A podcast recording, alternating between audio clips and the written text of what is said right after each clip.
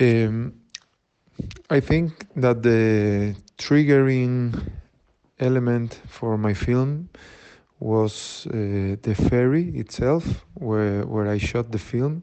It's a ferry that I have used myself as a passenger in many in many occasions, and I always felt that there was something um, very cinematographic about the ferry itself. I thought it was like a cinematographic device because it uh, contains some elements that I that I think are very defining of film as an art, which uh, were the, the the movement, the relationship between the the figures, the human figures, and the surrounding landscape, uh, the feeling of a suspended time, and a peculiar sense of space also.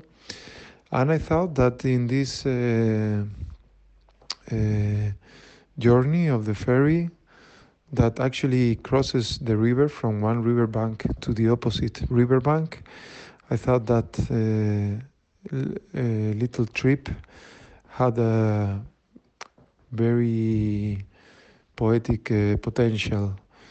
It could uh, make us think in life as a journey towards the opposite shore, the shore of death.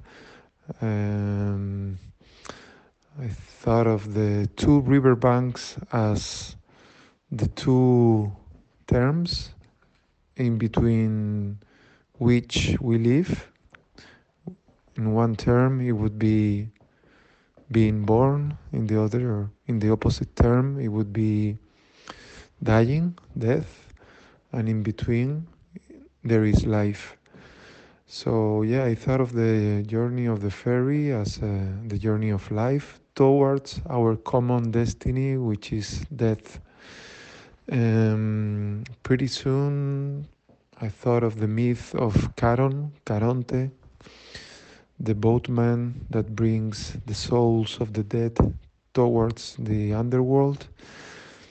Um, yeah, I thought that that the the the physical the physical uh, journey of the ferry could be uh, the material with which I could uh, build up this this metaphor of life as a journey in between two riverbanks. Uh, it's interesting to know that the real journey of the ferry it only lasts three minutes. It's a very short journey from one side to the opposite side of the river. It only takes three minutes to cross.